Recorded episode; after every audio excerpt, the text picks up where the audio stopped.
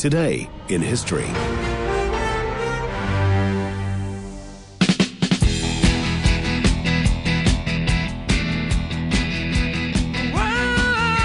Here we go, our day in history on Gold Sports and the Country Sport Breakfast. And we're paying tribute today to the legendary English singer songwriter Robert Palmer. Very sadly, he died of a heart attack today, this day, in 2003, at the age of 54, passed away in Paris, in France. Member of a, a couple of big groups called Vinegar Joe and Power Station before he became a solo artist in 1986 and left us with a few big hits like this one Bad Case of Loving You. Also passing away on this day was Hollywood screen legend and philanthropist Paul Newman. 2008 was the year he passed away at the age of 83 at Westport in Connecticut. He left us with some amazing, amazing movies. Also, the peanut butter and the mayonnaise, and uh, it was a great car racer too.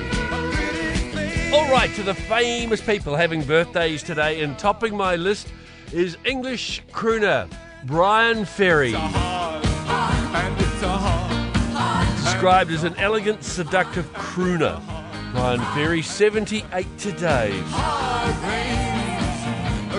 It's Craig Clinton Chaquico's birthday today.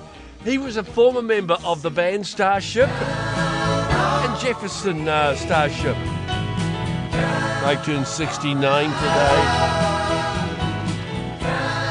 Australian long distance runner picked up uh, a couple of uh, championships and medals in running the uh, the marathon. Stephen James Steve Moneghetti. It's Steve's 61st birthday today. Happy birthday to him. And British singer Nikki French did a dance cover version of the song Total Eclipse of the Heart. Happy birthday to Nikki French, who is 59 today.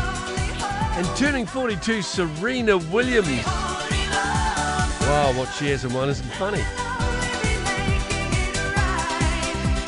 There we go, our day in history. Just some of the things that happened on this day, the 26th day of September. Only 96 days of the year left. It's Gold Sport and the Country Sport Breakfast.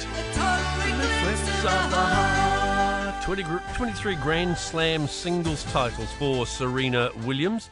Ranked number one for 319 weeks. Quite phenomenal, really, the Williams sisters.